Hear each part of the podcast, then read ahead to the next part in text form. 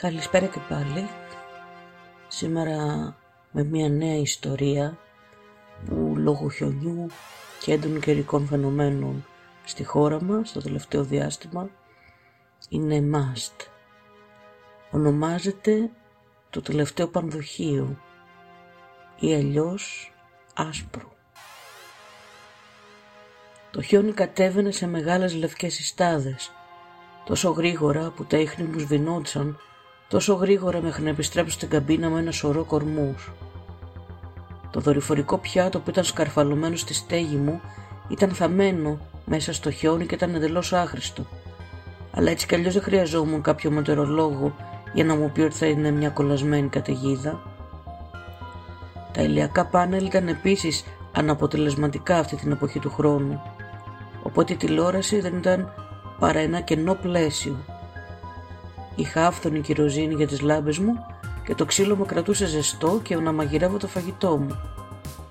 Υπήρχε ένα ραδιόφωνο βραχιών κυμάτων για έκτακτες ανάγκες, αλλά έπαιρνε όλη την ισχύ που χρειαζόταν από μία μπαταρία αυτοκινήτου. Τα βιβλία μου δεν απαιτούσαν ρεύμα, οπότε όσο είχα φως να διαβάσω, η καταιγίδα μπορούσε να κάνει ό,τι ήθελε. Δεν είχα νοικιάσει την καμπίνα μου, ήταν μαζί με τη δουλειά Ήμουν δασοφύλακας για την υπηρεσία του Εθνικού Πάρκου. Όμως δεν έκανα τα τυπικά πράγματα του δασοφύλακα, όπως να προειδοποιώ τους τουρίστες να μην αφήνουν έξω φαγητό για τις αρκούδες ή να τους προειδοποιώ να κολλήσουν στα μονοπάτια και να παραμείνουν ενδατωμένοι. Ήμουν πιο πολύ ένα είδος θηρορού που τροφοδοτούσα τους πεζοπόρους και τους ορειβάτες που ήρθαν για να μείνουν στο βουνό. Όσοι είχαν αυτή τη θέση πριν από μένα είχαν χαράξει τα ονόματά τους και τα χρόνια που ήταν εδώ, στο ξύλο πάνω από την πόρτα. Περιέργως όμως κανένας από αυτούς δεν φαινόταν να κατήχε τη θέση για περισσότερα από ένα χειμώνα. Η ανάβαση στην κοντινή κορυφή, ειδικά το χειμώνα, ήταν μια πρόκληση για πολλούς αλπινιστές. Η απόσταση ήταν ιδιαίτερα ελκυστική για τους μοναχικούς ορειβάτες, αλλά στην υπηρεσία Εθνικού Πάρκου δεν άρεσε πολύ ορειβάτες να χάνονται ή να τραυματίζονται και έτσι υπηρετούσα εγώ σαν κατασκήνωση βάσης που ήταν εκεί αν χρειάζονταν βοήθεια. Οι επισκέπτες μου αποκαλούσαν χαριτολογώντας την καμπίνα μου το τελευταίο πανδοχείο. Κανονικά έβλεπα μερικούς ανθρώπους την εβδομάδα, μερικούς να χρειάζονται πρώτες βοήθειες, άλλους να χρειάζονται νερό ή φαγητό ή κάποιο εξοπλισμό. Υπήρχε εξάλλου ένα κουτί με διάφορα πράγματα σε μια γωνιά της καμπίνας που χρησιμεύε ως συλλογή εξοπλισμού ριβατών. Πάρε ένα, άφησε ένα, που προφανώς είχε μεγαλώσει με τα χρόνια. Σχοινιά, καρφιά διαφόρων σχημάτων και μεγεθών, κάλτσες, γάτια, σφυριά, όλα θα μπορούσαν να βρεθούν εκεί. Πιθανώς αρκετά για να βοηθήσουν κάποιον που είχε φτάσει ως εδώ με τίποτα περισσότερα από μπότες πεζοπορίας. Μόλις μπήκε το κρύο, έβλεπα ίσως λίγους ανθρώπους το μήνα. Έπρεπε να πάρουν άδεια για να επιχειρήσουν την κορυφή το χειμώνα και μετά να κάνουν τσεκίν μαζί μου πριν την ανάβασή τους και μετά την καθοδό τους. Μόνο και μόνο για να βεβαιωθώ ότι δεν υπάρχουν πτώματα που χάνονται στην κορυφή. Οι πιθανότητες ήταν ότι δεν θα είχα επισκέπτες για τον επόμενο ένα ή δύο μήνες. Ελπίζω ότι κάποιος έλεγχε τακτικά για να δει ότι ο καπνός έβγαινε από την καμενάδα μου και τα αποθέματα φαγητού που είχα μαζέψει στο φθινόπωρο θα διαρκούσαν μέχρι να λιώσει το χιόνι.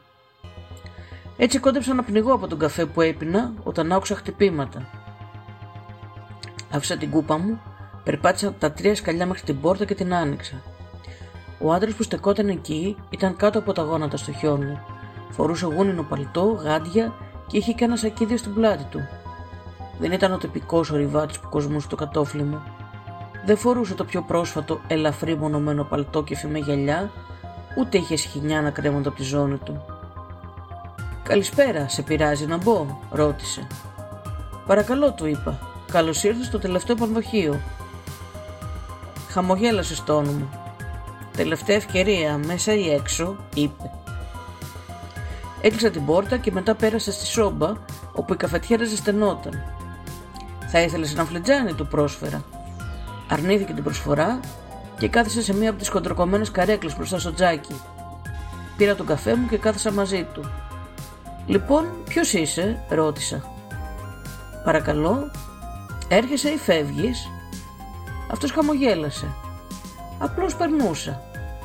Είσαι ευπρόσδεκτος να μείνεις εδώ τη νύχτα. Έχω επιπλέον κρεβάτια, του είπα. Ευχαριστώ μου, απάντησε, με τρόπο όμως που άφησε σαφές αν αποδεχόταν την προσφορά μου. Είσαι τυχερός που βρήκες αυτό το μέρος, πραγματικά. Πού πηγαίνεις; Έριξε μια ματιά στο μικρό τζάμι του παραθύρου πάνω από το μικροσκοπικό νοροχή της κουζίνας, ο οποίος ήταν τώρα εντελώς καλυμμένος με χιόνι. Έχουμε μια τέτοια καταιγίδα τουλάχιστον μια φορά το χρόνο. Έχει τόσο χιόνι που όλα σταματούν. Τα ζώα και τα πουλιά πεθαίνουν. Ακόμα και οι άνθρωποι μένουν μακριά. Είναι πολύ ειρηνικά εδώ, είπε, αποφεύγοντας την ερώτησή μου. Ναι, συμφώνησα, αλλά και πάλι δεν θα ήθελα να είμαι εδώ χωρίς κάποιο λόγο. Αυτός έγνεψε απλά και μου απαντάει «Λοιπόν, άκουσες τις ιστορίες» «Ιστορίες» Με κοίταξε έκπληκτος. «Σχετικά με το θηρίο» μου είπε. «Α, το θηρίο» Είχα ακούσει κάποιες ιστορίες κυρίως στο πλαίσιο των επισκεπτών του τελευταίου πανδοχείου που μου κάνουν παρατήρηση ότι το θηρίο δεν με έχει βρει ακόμα. Οι εκδοχές που είχα ακούσει μέχρι τώρα το περιέγραφαν ως γιγάντια αρκούδα ή τεράστιο πίθηκο, ακόμα και λύκο που περπατούσε με δύο πόδια. Το μόνο κοινό που είχαν όμως ήταν ότι ήταν λευκός σαν το χιόνι και είχε λαμπερά κόκκινα μάτια. «Ναι, τους άκουσα», είπα. «Ο τοπικός μεγαλοπόδαρος, ε». Ο άγνωστος γέλασε. Ο μεγαλοπόδαρος δεν είναι τίποτα μπροστά σε αυτό το τέρας. Αλήθεια. Θέλεις να μάθεις την πραγματική ιστορία, με ρώτησε. Έβαλα στη φωτιά ένα παχύ κούτσουρο και του απάντησα. Σίγουρα. Φαίνεται ότι θα έχουμε όλη τη νύχτα. Κάθισε πίσω και άπλωσε τα πόδια του. Φορούσε ένα πουκάμισο και ένα παντελόνι από μαλακό δέρμα και δερμάτινες μπότες με γούνα. Όλα έμοιαζαν σαν να ήταν χειροποίητα. Τα μαλλιά και τα γένια του ήταν και δασίτριχα και πυκνά και τα δύο σχεδόν κατάλευκα. Ωστόσο δεν φαινόταν να ήταν πολύ πάνω από τα τριάντα. Το δράμα του ήταν χλωμό, αλλά χωρίς ρητίδες και τα μάτια του ήταν λαμπερά και γεμάτα ζωή. Αναρωτήθηκα αν είχε μια καμπίνα κάπου στο δάσος, ακόμα και πιο έξω από αυτή την περιοχή και υποψιαζόμουν ότι αυτός είναι ένας από αυτούς τους τρελούς ταξιδιώτες που είναι εντελώς αυτάρκης, ζώντας αποκλειστικά από τη γη. Οι ιστορίες αυτές λοιπόν πηγαίνουν πίσω στις πρώτες φυλές που κατοικούσαν σε αυτά τα εδάφη. Όταν έφτασαν εδώ, συνάντησαν το θηρίο κατά τον πρώτο τους χειμώνα. Του πήρα, τους πήρα μια από τις γυναίκες τους. Τρεις από τους καλύτερους κυνηγούς τους βγήκαν έξω για να τους σκοτώσουν και δεν τους είδαν ποτέ ξανά. Το θηρίο δεν επέστρεψε για το υπόλοιπο του χειμώνα και έτσι έζησαν ανενόχλητοι όλη την άνοιξη και το καλοκαίρι και το επόμενο φθινόπωρο. Όταν όμως επέστρεψε ο χειμώνας και η πρώτη μεγάλη χιονόπτωση της σεζόν ηρέμησε το τοπίο, το θηρίο επέστρεψε. Ένας από τους γέροντες της φυλής προσφέρθηκε στο πλάσμα. Χτύπησε τον ηλικιωμένο άντρα και μετά άρχισε να τρώει τη σάρκα και τα οστά του, καθώς οι υπόλοιποι άνδρες παρακολουθούσαν. Μόλις τελείωσε να καταναλώνει το θύραμά του, έλαμψαν τα κόκκινα μάτια του και μετά εξαφανίστηκε στο χιόνι, χωρίς να αφήσει ούτε το παραμικρό ίχνος ότι ήταν εκεί. Έτσι λοιπόν σκέφτηκαν ότι πρέπει να είναι κάποιος Θεός και αποφάσισαν από εκείνη την ημέρα να το τιμήσουν, θυσιάζοντας έναν από τους κατοίκους τους κάθε χειμώνα. Αυτό συνεχίστηκε για αιώνες. Όμω, καθώς περνούσαν τα χρόνια και οι λευκοί έδιωξαν τη φυλή από αυτή τη γη, η παράδοση εγκαταλείφθηκε. Αλλά το θηρίο εξακολουθεί να απαιτεί το φόρο τιμής του. Και αν είσαι αρκετά άτυχος να είσαι αυτός που θα βρει μόνος στο χιόνι, δεν θα σε δουν ποτέ ξανά. Μερικοί λένε ότι το θηρίο είναι υπερφυσικό, ότι έχει την ικανότητα να παίρνει το σχήμα άλλων ζώων και να κρύβεται σε κοινή θέα. Πέφτει σε χειμερή ανάρχη κατά τη διάρκεια της ζέσης του καλοκαιριού, ξυπνώντας το φθινόπωρο για να σημαδέψει τη λία του. Εκεί πια δεν μπορούσα να μην χαμογελάσω. Αυτή ήταν σίγουρα η καλύτερη αφήγηση της ιστορίας που είχα ακούσει μέχρι τώρα. Λοιπόν, του απάντησα, Τίποτα δεν πρόκειται να κινηθεί σε αυτή την καταιγίδα συμπεριλαμβανομένου και μένα. Οπότε δεν νομίζω ότι έχω κάτι για να ανησυχώ. Ο άγνωστος εκεί ανασήκωσε τους ώμους του. Υπήρξε ένας χρόνος που κανένας από τους πρεσβύτερους της φυλής δεν συμφώνησε να γίνει θυσία στο κτηρίο. Ήλπιζαν ότι θα τους ξέχναγε εκείνο το χειμώνα. Αλλά ανταυτού το θηρίο πήγε σε κάθε καλύβα και έκλεψε το κάθε γενεογέννητο παιδί που υπήρχε και τα πήρε όλα. Το πλάσμα έχει συνηθίσει το χειμωνιάτικο γεύμα του. Αν δεν μπορεί να βρει το ανθρώπινο θύμα του έξω τη χιονοθύλα, θα το βρει όπου μπορεί. Αν αναζητήσει καταφύγιο σε μια σπηλιά, θα σε ξετρυπώσει. Αν είσαι οδηγός, θα ανοίξει το αυτοκίνητό σου σαν να είναι τενεκές. Αν βρίσκεσαι σε μια μικρή ξύλινη καμπίνα, μπαμ, μπαμ. Σχεδόν πετάχτηκα από την καρέκλα μου το δυνατό χτύπημα στην πόρτα. Ο χλιαρός καφές χύθηκε στην αγκαλιά μου και σηκώθηκα όρθιο. Το μανίκι μου πιάστηκε στο υποβραχιόνιο της ξύλινης καρέκλας και έπεσα πάνω στο πάτωμα, σχεδόν χτυπώντας το κεφάλι μου στο τραπέζι της κουζίνας. Μπαμ, μπαμ. Σηκώθηκα και κοίταξα πίσω από τον άγνωστο. Πιστεύεις αλήθεια ότι ένα αρχαίο θηρίο του χιονιού θα έκανε τον κόπο να χτυπήσει, με ρώτησε ρητορικά. Όχι, όχι, αλλά δεν είμαι και σίγουρος ότι θέλω να μάθω ποιος είναι αρκετά τρελός για να βρεθεί σε μια καταιγίδα όπως αυτή. Εννοείς ποιος άλλος τρελός, με διόρθωσε χαμογελώντας. Σκούπισα τον καφέ από το παντελόνι μου με μια πετσέτα κουζίνας, καθώς διέσγιζα τη μικρή απόσταση μέχρι την πόρτα, κοιτάζοντας το σημείο δίπλα στην κλειδαριά της μικρής καλύβας όπου κρατούσε ένα γεμάτο όπλο. Άνοιξα την πόρτα. Μια ρηπή ανέμου έριξε ένα χήμαρο χιονιού στην καμπίνα και τότε είδα μια ψηλή φιγούρα να στέκεται στην πόρτα. Είχε γούνα λευκή σαν το χιόνι και μάτια κόκκινα σαν χόβολη. Μπήκε μέσα, σήκωσε τη γούνα από το κεφάλι της και μετά σήκωσε τα χέρια της εκείνα τα λαμπερά μάτια. Τότε συνειδητοποίησα ότι ήταν μια γυναίκα ντυμένη με ένα άσπρο γούνινο παρκά με γυαλιά και κόκκινο φακό που αφαίρεσε για να αποκαλύψει τα σκούρα, σχεδόν μαύρα μάτια της και τα εξίσου μαύρα ευαίνινα μαλλιά της. Τι πρέπει να κάνει επιτέλους ένα κορίτσι για να ξεφύγει από το κρύο εδώ, ρώτησε. Συγγνώμη της είπα, έλα μέσα και παραμερίζοντας την άφησα να μπει και έκλεισα την πόρτα. Η γυναίκα έβγαλε τη γούνα της. Κάτω από αυτή φορούσε κάτι που έμοιαζε σε μια δερμάτινη φόρμα. Δεν μπορούσα να φανταστώ ότι θα την κρατούσε πολύ ζεστή αν δεν είχε κρυφή επένδυση. Γεια, είπε στον άγνωστο μπροστά στη φωτιά, αγνοώντας με εντελώς. Μπορώ να σου φέρω ένα καφέ, τη ρώτησα. Γύρισα και με κοίταξε. Έχετε κανένα ποτό να μου βάλετε, μου είπε. Κούνησα αρνητικά το κεφάλι μου. Ανασήκωσε τους ώμους της και πήρε τη θέση που είχα διάσει για να ανοίξω την πόρτα. Δεν πειράζει. Έβαλα στον εαυτό μου ένα φρέσκο φλιτζάνι καφέ, άρπαξα μία από τις μικρότερες καρέκλες από το τραπέζι της κουζίνας και τη τοποθέτησα έτσι ώστε να μπορέσω να ενώσω τους καλεσμένους μου γύρω από τη φωτιά. Δύσκολη νύχτα για να βγεις για μια βόλτα, είπα, ελπίζοντας να σπάσω την αμήχανη σιωπή που είχε αναπτυχθεί. Ω, μα μου αρέσει το χιόνι, απάντησε η γυναίκα. Είδα τον καπνό από τη φωτιά σου και σκέφτηκα ότι είναι μάλλον καλή ιδέα να ζεσταθώ λίγο. Όχ, είπε σαν να συνειδητοποιήσει ξαφνικά κάτι που ξέχασε. Πρέπει να με θεωρείς τρομερά αγενή.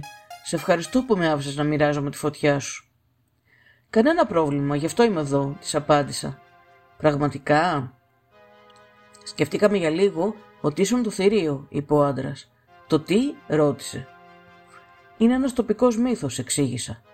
Προφανώς υπάρχει ένα πλάσμα που καταδιώκει αυτά τα μέρη κατά τη διάρκεια του βαρύτερου χιονιού του χειμώνα, αναζητώντας ένα ανθρώπινο θύμα. Αυτή χαμογέλασε. Υποθέτω ότι είμαι κολακευμένη που πιστεύω ότι θα έπρεπε να είμαι ένα είδος θηρίου για να είμαι έξω στο χιόνι. Ο άντρας έγειρε μπροστά. Λέγεται ότι το θηρίο μπορεί να μεταφιεστεί σε ζώο, γιατί όχι και σε μια όμορφη γυναίκα. Τι καλύτερο για να παρασύρω το θύμα του σε μια ψευδή αίσθηση ασφάλειας. Εκείνη πάλι γέλασε. Αυτό θα ήταν έξυπνο. Γύρισε προς τον άγνωστο και τον κοίταξε πάνω κάτω. Και το ορκίζομαι, την είδα να γλύφει τα χείλη της. Φαίνεται ότι θα είσαι καλό γεύμα, του είπε. Νομίζω ότι θα με βρίσκεις μάλλον σκληρό. Κοιτώντας προς την κατεύθυνσή μου, είπε: Πιστεύω ότι εν ώρας οικοδεσπότης μας θα ήταν πολύ πιο γευτικός. Έστρεψε το βλέμμα της προς το μέρος μου, με τα μάτια της να χορεύουν πάνω από το σώμα μου, ενώ δάγκωσε το κάτω χείλος της. Ναι, ναι, καταλαβαίνω τι εννοείς. Έχω λίγο ταμπάσκο, μπορεί και αυτό να βοηθήσει, είπα. Η γυναίκα άρχισε να γελάει και η περίεργη ένταση που είχε αναπτυχθεί εξαφανίστηκε. Ο άντρας γέλασε επίσης. Όμως όταν το έκανε, Νομίζω ότι έπιασα μια κόκκινη λάμψη στα μάτια του. Ήταν μόνο μια αντανάκλαση από τη φωτιά, διαβεβαίωσα τον εαυτό μου. Σοβαρά, συνέχισε η γυναίκα. Είμαστε εδώ τρεις άγονε σε μια καμπίνα στη μέση του πουθενά, θα μένεις στο χιόνι, μιλώντας για κάποιο θηρίο που πιθανώς μας καταδιώκει. Έχω αρχίσει να σκέφτομαι ότι μάλλον έπρεπε να μείνω σπίτι. Ναι, συμφώνησα. Ακούγεται σαν μια απέσια ταινία τρόμου. Γύρισε στον άντρα. Δεν νομίζω ότι σε έχω ξαναδεί τριγύρω. Πού μένεις, Έχω ένα μέρος στην άλλη πλευρά του βουνού, της απάντησε. Δεν βγαίνω πολύ έξω. Η γυναίκα γύρισε στο κάθισμά για να με αντιμετωπίσει ξανά. Και έτσι απλά τον άφησες να μπει. Όπως είπα, εξήγησα, γι' αυτό είμαι εδώ. Σε περίπτωση που κάποιος χρειαστεί βοήθεια. Και δεν ανησυχείς που είναι αυτό το θηρίο; Γιατί να μου πει αυτή την ιστορία, ρώτησα. Εκατό λόγια, απάντησε εκείνη.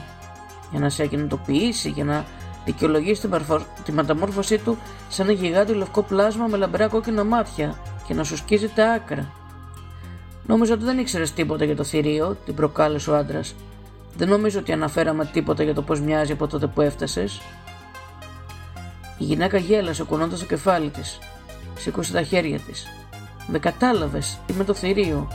Και φαίνεται ότι θα έχω ένα μεγάλο γεύμα απόψε, είπε κοιτάζοντας και τους δυο μας καθώς συνέχιζε να γελάει. Δεν μπορούσα να με συμμετάσχω. Ο άντρας φαινόταν εξίσου διασκεδαστικός, αλλά πήρε μια στάση που ήταν έτοιμη για δράση. Τον κοίταξα και συνάντησε τα μάτια μου και μετά έριξε μια ματιά στο δωμάτιο. Ήξερα ακριβώς που κοιτούσε, στη μεταλλική θήκη στην καλύβα που κρατούσε στο πιστόλι μου. Σίγουρα υπέθεσα ότι ήμουν οπλισμένος που ζούσα εδώ μόνος και η κλειδαριά ήταν το πιο λογικό μέρος για να κρατήσω το όπλο μου. Προσπαθούσε μήπως να μου πει ότι αυτή η γυναίκα ήταν στην πραγματικότητα το θηρίο. Θα μπορούσε αυτό να είναι δυνατό. Η ιστορία της ότι της άρεσε να περιπλανιέται σε μια χιονοθύελα με αυτό το γελίο στενό ρούχο ήταν όντως λίγο πρόχειρη. Αλλά αυτό τι σήμαινε, ότι ήταν και ένα αρχαίο πλάσμα που οδηγούνταν στο να φάει ανθρώπινη σάρκα; Αδέξια, φώναξε η γυναίκα με ένα περίεργο χαμόγελο στο πρόσωπό της. Τα μάτια της έλαμψαν κόκκινα. Δεν ήταν ένα κόλπο του φωτός. Υπήρχε μια σίγουρη κατακόκκινη λάμψη στο πίσω μέρος των ματιών της. Χαμογέλασε ξανά πλατιά και τα δόντια της έμοιαζαν να έχουν μεγαλώσει, με του κοπτήρες της να προεξέχουν πάνω από το κάτω χείλος της. Νομίζω ότι χρειάζομαι περισσότερο καφέ, είπα, και σηκώθηκα γρήγορα. Ακούμπησε το φλιτζάνι μου στο τραπέζι της κουζίνας, αλλά αντί να το ξαναγεμίσω, συνέχισα να περπατάω προς την καλύβα. Η θήκη δεν ήταν κλειδωμένη, αλλά έπρεπε να ανοίξω το μάνδαλο για να αποκτήσω πρόσβαση στο όπλο μέσα. Γύρισα και αμέσως ο άντρας άρπαξε τον καρπό μου και τον έσπαξε προς τα πάνω, δείχνοντας το όπλο προς το ταβάνι. Πίσω του η γυναίκα δεν ήταν πια άνθρωπος, ήταν πολύ ψηλή, καλυμμένη με μια λεπτή λευκή γούνα, με ένα ρίχον σαν λύκος και φλογερά μάτια. «Τι κάνεις» ρώτησα τον άντρα. Ήταν δυνατός. Το άλλο του χέρι μου άρπαξε από το λαιμό. Ξέρεις, μερικοί άνθρωποι πιστεύουν ότι το θηρίο δεν είναι κάποιος αθάνατος δαίμονας, αλλά ένα πλάσμα που ζει και πεθαίνει. Γεννιέται και γεννά περισσότερα στο είδος του. Κάτι που θα σήμαινε ότι υπάρχουν περισσότεροι από ένας από αυτούς, και από καιρό σε καιρό πρέπει να αναζητήσουν ένας τον άλλον και να ζευγαρώσουν. Κοίταξα τον άντρα. Τα μάτια του πήραν την ίδια φωτιά με το θηρίο πίσω του, και σε μια στιγμή ήταν ένα ακόμα πιο ψηλό θηρίο, το οποίο τα αιχμηρά νύχια του ξεραφιού έκοψαν το λαιμό μου, κόβοντας τις αρτηρίες και συνθλίβοντας την τραχεία μου. Δεν μπορούσα να αναπνεύσω. Προσπάθησα να πυροβολήσω με το όπλο προς το ταβάνι. Μία-δύο φορές, τότε η δύναμη έφυγε από το χέρι μου και το όπλο έπεσε κάτω και χτύπησε στο πάτωμα. Τότε το θηρίο άφησε το καρπό μου και μετά έπεσα κι εγώ στο πάτωμα. Εκεί κάπου έστριψε την προσοχή του στη σύντροφό του. Προχώρησαν σε μία πράξη που ήταν σύντομη και φαινόταν επώδυνη και για τους δύο. Όταν τελείωσαν, ξέσκισαν τα ρούχα μου, μετά με τεμάχισαν και συνέδριψαν σάρκα και ουστά ανάμεσα στα δυνατά σαγόνια τους, μέχρι να με καταναλώσουν τελείως. Ναι, δεν είναι περίεργο που κανείς δεν έχει αυτή τη δουλειά για περισσότερο από ένα χρόνο.